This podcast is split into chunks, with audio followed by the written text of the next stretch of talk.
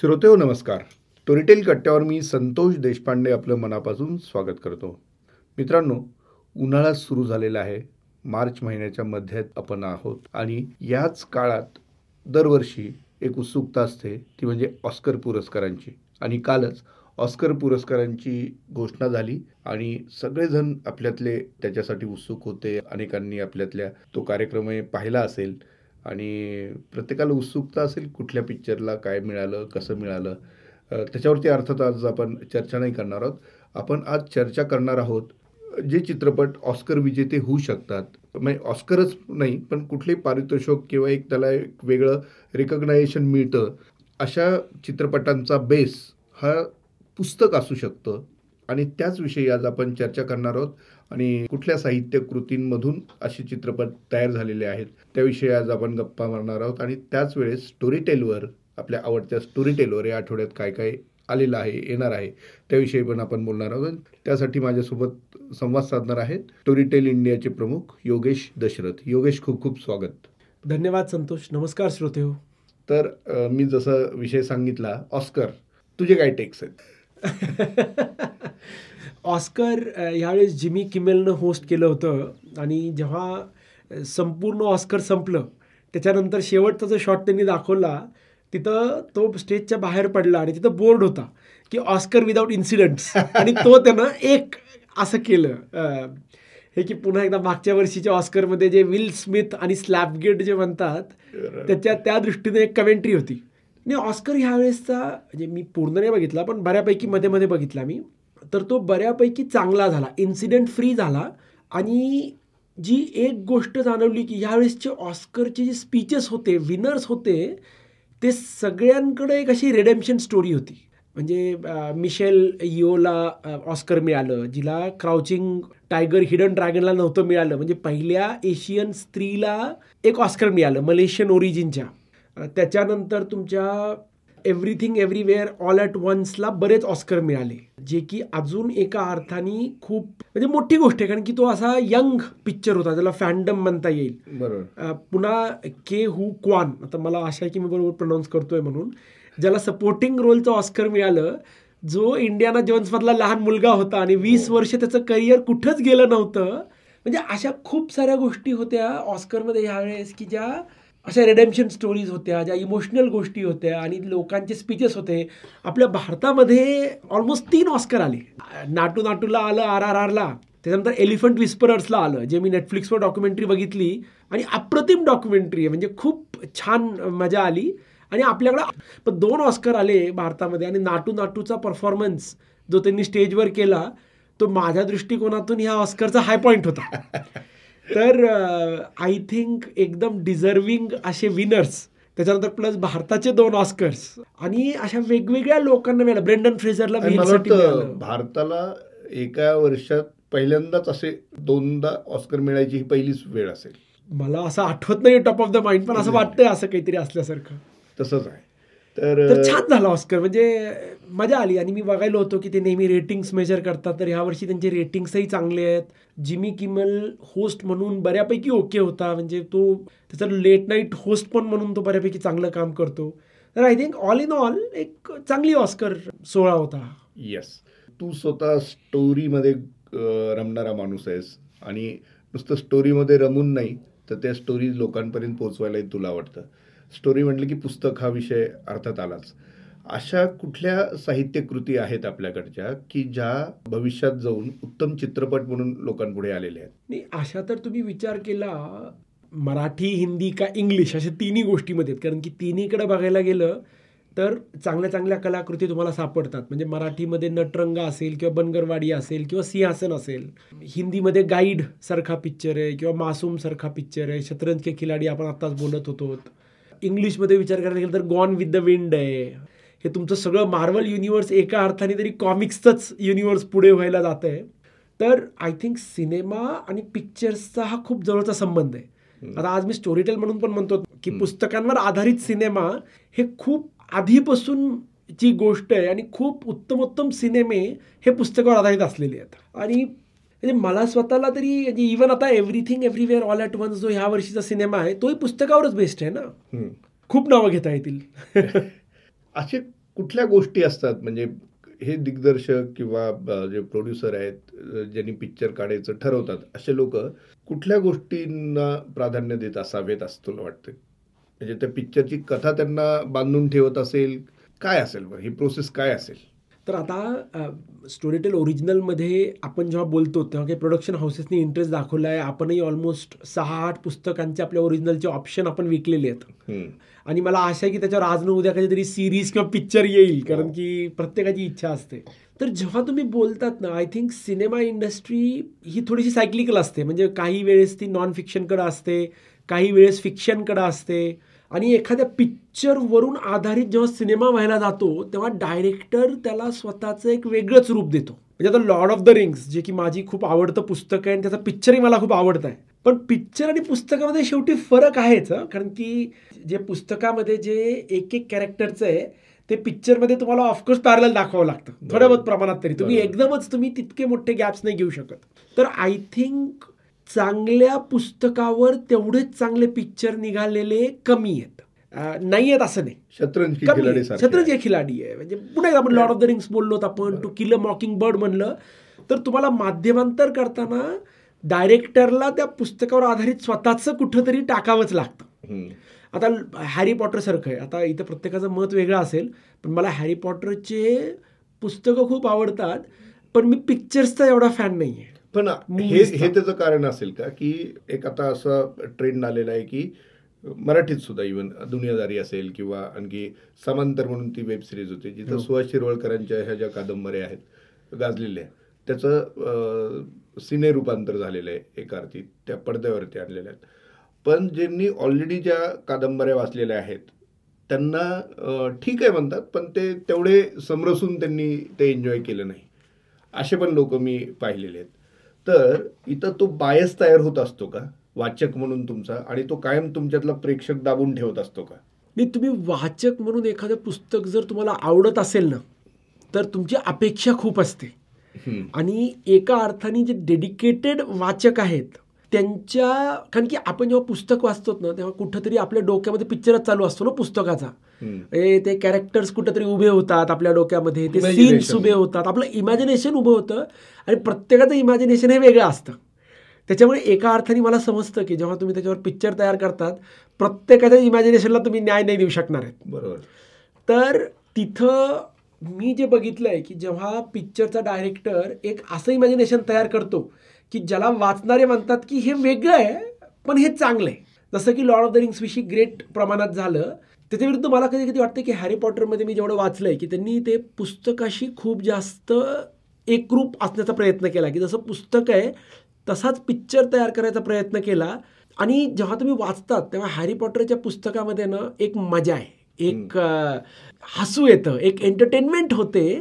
ती पुस्तकाची एंटरटेनमेंट तुम्ही जशीच्या तशी पिक्चरमध्ये कॅप्चर नाही करू शकत ना. पूर्ण माध्यमांतरच होतं. एक्झॅक्टली तर मला वाटतं तिथं कधी कधी त्या लेखकानं थोडं जास्त एडिटोरियल कंट्रोल असल्यामुळे मे बी त्या पिक्चर्सनं जेवढं पाहिजे तेवढं चांगलं होता नाही आलं. त्याच्या विरुद्ध जेव्हा तो डायरेक्टर ते पुस्तक घेतो आणि त्याला स्वतःचे तेवढं लावतो आता ह्युगो सारखा पिक्चर आहे स्कॉर्सेसीचा. पिक्चर छान आहे आणि ते पुस्तकावर बेस्ड आहे. तर गॉडफादर आहे. तर गॉडफादर हा पिक्चर म्हणूनही अप्रतिम आहे पुस्तक म्हणूनही अप्रतिम आहे. बरोबर. तर आय थिंक हे माध्यमांतर करताना जे कुणी करतं त्यांच्या सेन्सिबिलिटीजचा पण एका अर्थाने थोडा बहुत प्रश्न येतोच. आणि पुस्तक लिहिताना तो पूर्णसे लेखकाचा असतो नाही का?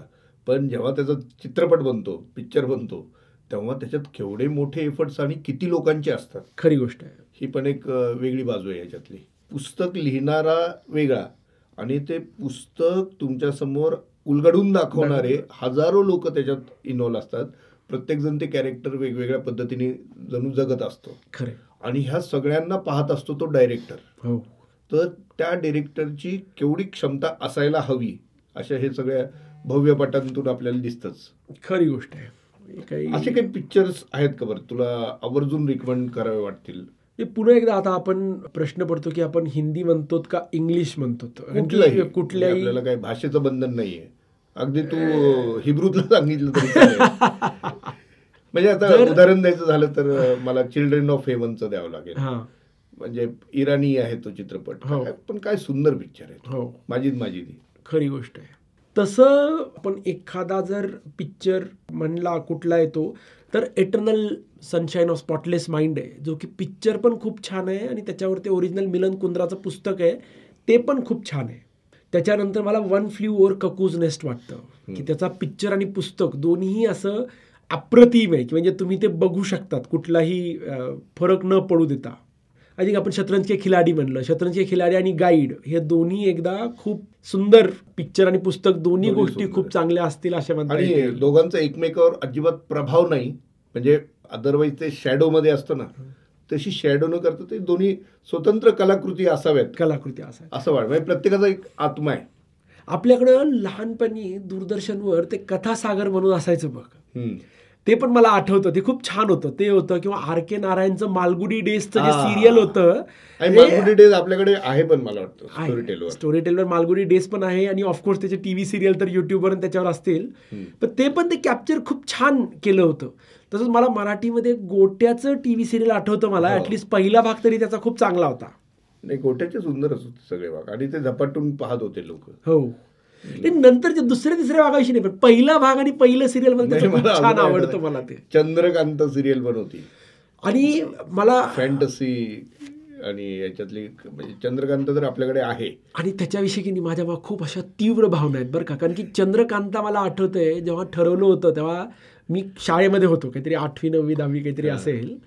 आणि म्हणून मी ते पुस्तक हुडकून हुडकून घेतलं आणि वाचलं. आणि पुस्तक जेव्हा मी ते वाचलं तेव्हा त्याच्यामध्ये आय आर होते आणि त्या सगळ्या गोष्टी होत्या आणि मला ते खूप आवडलं. आणि ते सिरियल त्यांनी चालू केलं आणि ते सिरियल त्यांनी बदललं.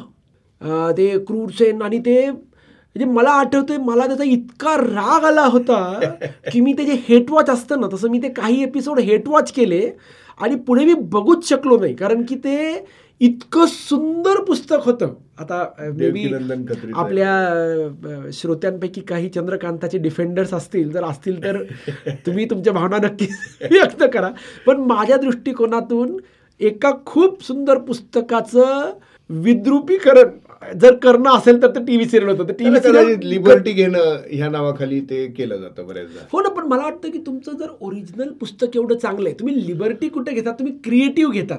तुम्ही उगच काही भरणं भरायचं म्हणून भरणं हे काही बरोबर नाही वाटत ते. सोप ओपेरा कन्सेप्ट आहे ती सगळी परत. जसं आता मी. सांगेन की तुमच्या आता हाऊस ऑफ ड्रॅगन्स आणि ते लॉर्ड ऑफ द रिंग्सचं ॲमेझॉननं केलेलं.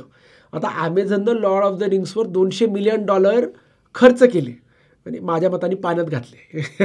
कारण की प्रामाणिकपणे मी त्याचे आय थिंक सहा भागांपैकी काहीतरी चार का पाच बघितलेत. मग सहावा भाग बघितला नाही तर बघायची इच्छा पण नाही आहे म्हणजे त्यांनी घेऊन त्याचं त्या पुस्तकावर आधारित जे टी व्ही सिरियल केलं आहे ते एकदमच युजलेस केलं आहे बरोबर त्याच्याविरुद्ध मी म्हणेन की जे व्हील ऑफ टाईम म्हणून दुसरी एक रॉबर्ट जॉर्डनची सिरीज आहे जी मला बरीच आवडते तिचं तिचंही अमेझॉननं केलं आहे त्याच्यामध्ये त्यांनी खूप बदल केलेत पण ते इतकं वाईट नाही केले. त्याला मी की नाही दहापैकी मी त्याला पाच सहा देईन. आणि त्याच्याविरुद्ध हाऊस ऑफ ड्रॅगन्स जे आहे जे त्यांनी गेम ऑफ थ्रोन्सवर केलेलं आहे ते माझ्या मताने दे हॅव डन म्हणजे फेअरली चांगलं काम केलं त्यांनी. त्याला मी सात आठपर्यंत देईन मी त्याला. मधल्या काळात आपल्याकडे के ड्रामा नावाचा प्रकार खूप रुजलाय. अजूनही आहे. अजून आहे. आणि बायको आणि मुलगी माझी प्रचंड फॅन आहे त्यामुळे मी पण भरभरून के ड्रामा बघतो असं म्हणता येईल. तो जो पिक्चर आला होता मागच्या वेळी ज्याला ऑस्कर मिळाला हां. पॅरासाईट पॅरासाईटपासून तो ट्रेंड आणखी वाढला. तर कोरियन ह्याचं काय वैशिष्ट्य असेल असं तुला वाटतं? का ते लोकांना एवढं खिळून ठेवत असेल? तर आता कोरियन विषयी कारण की ह्याच्यावर ऑफकोर्स मी कोरियन बघितलंय त्यातले काही serial Crash Landing on You आहे Romance Is a Bonus Book आहे. जे मी एकदापेक्षा जास्त वेळा बघितलेत तर त्यांची स्टोरी टेलिंग खूप चांगली आहे. अच्छा. आणि जर मी विचार केला तर कोरियन जे ड्रामाज आहेत तर त्याच्यावर मी वाचत पण होतो तर कोरियन ड्रामाच्या ऑलमोस्ट पंच्याहत्तर टक्के रायटर्स ह्या बायका असतात. बर. त्याच्यामुळे त्यांच्या बऱ्याचशा सिरियल्समध्ये आता आपण विचार केला नेटफ्लिक्स किंवा एच बी सारखं जे की अमेरिकन आहे ज्याच्यामध्ये सेक्स किंवा न्यूडिटी बऱ्यापैकी असते. त्याच्या विरुद्ध दुसरीकडे कोरियन आहे की जिथं आठव्या एपिसोडपर्यंत किस पण करत नाहीत. आणि सेक्स ॲज सच खूप कमी असतो. म्हणजे इमोशन्स खूप जास्त आहेत. पुन्हा एकदा त्यांच्या अजून दुसऱ्या बाकी स्पेशालिटीज आहेत की त्यांच्या हिरोईन्स ज्या असतात त्या हिरोईन्स त्यांच्या अशा मल्टिपल जगल करणाऱ्या अशा काम करणाऱ्या पण स्वतःकडे लक्ष न देणाऱ्या असतात. हिरोज त्यांची एकदम टापटीप सुंदर असतात. तर एक तर की नाही की इमोशनल कोशंट खूप हाय असतो सिरियल्समध्ये. म्हणजे लोक एकमेकांसाठी अन्न तयार करतात अन्नावर बोलतात इमोशन्सवर बोलतात. त्यामुळे एका अर्थाने रिलेटेबल आहे आणि वेल रिटर्न आहे. म्हणजे अमेरिकन सिरीज मला कधी कधी जशा काही सिरीज आहेत आता बेटर कॉल सॉल असेल किंवा ब्रेकिंग बॅड सारखा असेल की जिथं त्याचं व्हिज्युअल फ्रेमिंग अप्रतिम आहे. आणि ते सीन्स तुमचे बरोबर म्हणजे पेसिंग असेल किंवा व्हिज्युअली त्याचं तिथं आहे. तसं कोरियन सिरीज मला वाटतं की त्या ड्रामा आणि स्टोरी टेलिंगमध्ये इन्स्टिट्यूशनल एक मेमरी असते ना की चांगले चांगले पिक्चर येत राहतात चांगले चांगले येत राहतात. किंवा जसं आपण आता बॉलिवूड आणि साऊथचं जरी बघितलं तरी बॉलिवूड स्टार ड्रिवन होतं आणि साऊथ थोडंसं मेलोड्रामा ड्रिवन होतं. आणि आता साऊथचे पिक्चर्स हे हिंदीमध्ये येऊन जास्त बिझनेस करतात म्हणजे मला जर विचारलं की शेवटचा हिंदी पिक्चर मला आवडलेला कुठला आहे तर तो सीतारामन आहे. जो की ऑफकोर्स तेलुगू पिक्चर येतो तर कोरियन ड्रामामध्ये इमोशनल कोशंट हाय असणं स्टोरी टेलिंगवर जास्त काम करणं slow boil with constant hooks जे की इंग्लिश पुस्तकांमध्ये स्टोरी टेलवर म्हणता येईल. स्टोरी टेलवरची जी लेखिका आहे जी मागच्या काही महिन्यांमध्ये इंग्लिशमध्ये टॉपवर गेली आहे ती कोलिन ह्युवर म्हणून आहे. तिचे पुस्तकही असेच असतात म्हणजे सतत हुक पॉईंट्स असतात. पुढे काय? आणि गोष्ट जशी जशी पुढे जाते तसं तसं तुमच्या मागच्या गोष्टींचा तुम्हाला अर्थ कळायला लागतो. जे हॅरी पॉटर पण खूप चांगलं करतं की हॅरीच्या त्या सुरुवातीच्या गोष्टीतला जो स्कार आहे ते तुम्हाला शेवटच्या पुस्तकापर्यंत त्या घटनेविषयी नव्या नव्या गोष्टी कळत राहतात. त्याच्यामुळे ना गोष्टीची मजा वाढते. तर ही जी गोष्टीची मजा जी वाढते आय थिंक ते ते खूप चांगलं करतायत. त्याच्यामुळे आज जर विचार करायला गेलं तर आज कोरियन ड्रामा भारतातच नाही तर जगातल्या खूप साऱ्या देशांमध्ये खूप प्रसिद्ध आहे. आणि अशा जे पिक्चर्स असतात जे ते तुमच्या देशातली संस्कृती पण इतर ठिकाणी पोहोचवतात नाही का? तसं आता साऊथचे पिक्चर्स किंवा वेब सिरीज आपल्याकडे प्रचंड लोकप्रिय मागच्या काही काळात झालेले हो. हे पूर्वी होते का? तर होतेच. पण त्याला जी पॉप्युलॅरिटी याच्यानंतर लॉकडाऊन नंतर मिळाली जेव्हा O T T platform through सगळ्यांपर्यंत ते पोचले आणि त्याच्यातला जो इसेन्स आहे तो खूप आपल्याला जवळचा वाटू लागला. हे त्याचं एक मुख्य कारण असेल. तर साऊथमध्ये अशी काय गोष्टीची लोकांना खिळून ठेवते जसं तू आता के ड्रामाचं आहे आय थिंक साऊथची इंडस्ट्री ना कारण की एक ऑडियन्स तयार झाला आहे त्यांचा. म्हणजे शेवटी कुठल्या इंडस्ट्रीला महत्त्वाचं काय असतं? आता आपण जे पुस्तकांमध्ये करायचा प्रयत्न करतो तुमच्याकडे एकतर डिस्ट्रीब्युशन चांगलं पाहिजे. मग तुमच्याकडं प्रोफेशनल गोष्टी तयार केल्या पाहिजेत ज्या की अजून चालतील आणि त्याच्यावर तुम्ही सतत काम करत राहायला पाहिजे एसेन्शियली हेच इक्वेशन असतं. तर साऊथचं असेल आणि specially Tamil industry Telugu industry ह्या बऱ्यापैकी स्ट्रॉंग आहेत. म्हणजे आता रजनीकांतचं आपण उदाहरण घेतो एन टी आर घेतो शिवाजी गणेशन घेतो कमल हासन घेतो म्हणजे हे स्टार्सच आहेत ना. म्हणजे इवन कन्नडा किंवा मल्याळम जे की थोडंसं आर्टिस्टिककडे जातं त्याविरुद्ध तमिळ आणि तेलुगू हे खूप आधीपासून प्रोफेशनल आणि कमर्शियल एंटरटेनमेंटकडं खूप आधीपासून आहेत. आणि मल्याळमच्या बाबतीत बोलायचं झालं तर कॉन्टेंट वाईज ते खूप सुपेरियर आर्टिस्टिक हा म्हणजे मल्याळमचे पिक्चर्स हे आर्टिस्टिक होते. आदुर गोपालकृष्णनचं आपण नाव घेतो. किंवा मामुटीचं. थोड्या पण बंगाली सारखं मला अजूनही आठवतं अदूर गोपाल कृष्णंना भेटायची संधी मला मिळाली होती. अरे वा. आणि त्यांच्याशी गप्पा मारल्या होत्या. एवढा हंबल माणूस म्हणजे मी माझ्या पत्रकारितेच्या अगदी सुरुवातीच्या दिवसातली ही गोष्ट. पण जी माणसं मोठी आहेत ना ती तितकी खूप नम्र आणि हंबल आहेत. ते पाहून आपल्याला खूप म्हणजे त्यांच्यासोबत चार शब्द बोललं तरी आपल्याला आयुष्यात कसं असलं पाहिजे ह्याची शिकवण मिळते. हा, पण हा खूप चांगला मुद्दा मांडलाय बरं का तू. आपण जेव्हा म्हणतो थांबल की आता आदूर गोपालकृष्णन त्यांची जी कला होती त्या कलेमध्ये ते काम करत होते आवडीनं काम करत होते आणि ते अचीव करत होते. डेडिकेशन तर आय थिंक जितकी तुमची बेसिक स्किल तुमचं चांगलं ना तेवढं आय थिंक माणसं खुश असतात. आणि जे खुश असतात माणसं ना जे स्वतःशी स्वतःच्या कामासोबत सॅटिस्फाईड असतात त्या लोकांच्यासोबत मी पण बघितलेलं आहे की अशा लोकांना तुम्ही भेटलात ना की ते गप्पा मारायला बोलायला म्हणजे दे आर हॅपी राईट आणि त्यांचा आनंद कुठेतरी तुमच्यापर्यंत येतो. आणि त्याच्या विरुद्ध ज्या लोकांकडं काही असं खूप आतमधून स्किल नसतं पण जे कुठल्याही कारणामुळे असेल म्हणजे घरच्या बाकीच्या पैशाच्या जे गेल्या असतील ना ते तेवढे इन्सिक्युअर असतात. आणि ते जेवढे इन्सिक्युअर असतात तेवढं ते दाखवायचा प्रयत्न करतात. बरोबर. म्हणजे मी पण तेच बघितलं त्यामुळे समजा लोकांची भेटलो मी की जे त्यांच्या कलेमध्ये पारंगत आहेत आणि जे त्याच्यामध्ये काम करतात तुम्हाला जाणवतं की अरे त्यांना आयुष्याची मजा येते आणि ती मजा ते शेअर करतात सगळ्यांसोबत. खूप छान मुद्दे मांडले आणि त्याच्यातनं एक खरंच एक मोठा पट आपण उलगडून दाखवला आहे आता आपण जात जाता स्टोरी टेलच्या श्रोत्यांसाठी खास काही सांगायचं आहे आपल्याला. अशा कुठल्या गोष्टी त्यांनी ऐकाव्यात स्टोरी टेलवर कुठल्या येत आहेत? ते थोडं सजेस्ट कर. सजेस्टपेक्षा स्टोरी टेलवर नवीन काय आहे तर मी म्हणेन की स्टोरी टेलवर आपण राईट स्वाईप म्हणून एक गोष्ट रिलीज केली आत्ता जी की थोडीशी सेक्स्टॉर्शनकडं आहे म्हणजे जास्त प्रमाणात ती प्रेमाविषयी आहे. तरुण मुलं प्रेम Tinder right swipe left swipe जे आजकाल चालतं. छोटे छोटे एपिसोड आहेत. म्हणजे एक एकवीस एपिसोड आहेत वीस वीस मिनिटांचे. तर. जरूर ट्राय करा. हे सेक्स्टॉर्शन विषयी पण म्हणजे मी स्वतः कधी याच्याकडे लक्ष दिलं नव्हतं कारण की आपल्या याच्यात येत नाही. पण आपण जेव्हा वर्ध्याला गेलो होतो मला माहिती नाही आपण बोललोत का नाही जेव्हा मी तिथं पोलिसांचा तो स्टॉल बघितला सेक्स्टॉर्शनचा तेव्हा माझ्या पहिल्यांदा मला असं कुठंतरी वाटलं की नाही म्हणजे अपॅरेंटली ही मोठी गोष्ट आहे खूप. बरोबर. आणि मागच्या काही महिन्यांमध्ये किंवा काही वर्षांमध्ये हे प्रकार आपल्याकडे खूप मोठ्या प्रमाणात सुरू झालेले आहेत. आणि विशेषतः फोन आणि याच्यामुळे ते जास्तच सगळ्यांच्या घरोघरी आल्यासारखं झालेलं झालं. म्हणजे मला मला स्वतःला कल्पना नव्हती की हा एवढा मोठा प्रॉब्लेम आहे म्हणून. त्याच्यानंतर आपण सुहास शिरवळकरांचं व्रतस्थ रिलीज केलं संदीप खरेच्या आवाजामध्ये. आणि सुशींचे अजून पुढच्या चार पाच महिन्यामध्ये असे वेगवेगळे असे आठ नऊ पुस्तकं प्लॅन्ड आहेत. स्टोरी टेलवर असे नवे नवे पुस्तकं येत राहत आहेत. म्हणजे आपण ऑलमोस्ट आय थिंक आठवड्याला एक पुस्तक रिलीज करायची आपली गती आपण कायम ठेवतो म्हणजे उन्हाळ्याच्या सुट्टीमध्ये कुठे प्रवासात जायचं असेल नाही घरी थांबायचं असेल बाहेर ऊन आहे घरी आपलं शांतपणे काही ऐकावं ह्यासाठी आपण काही ना काही आता देत राहणार आहोत आणि मोठ्या प्रमाणात देणार आहोत.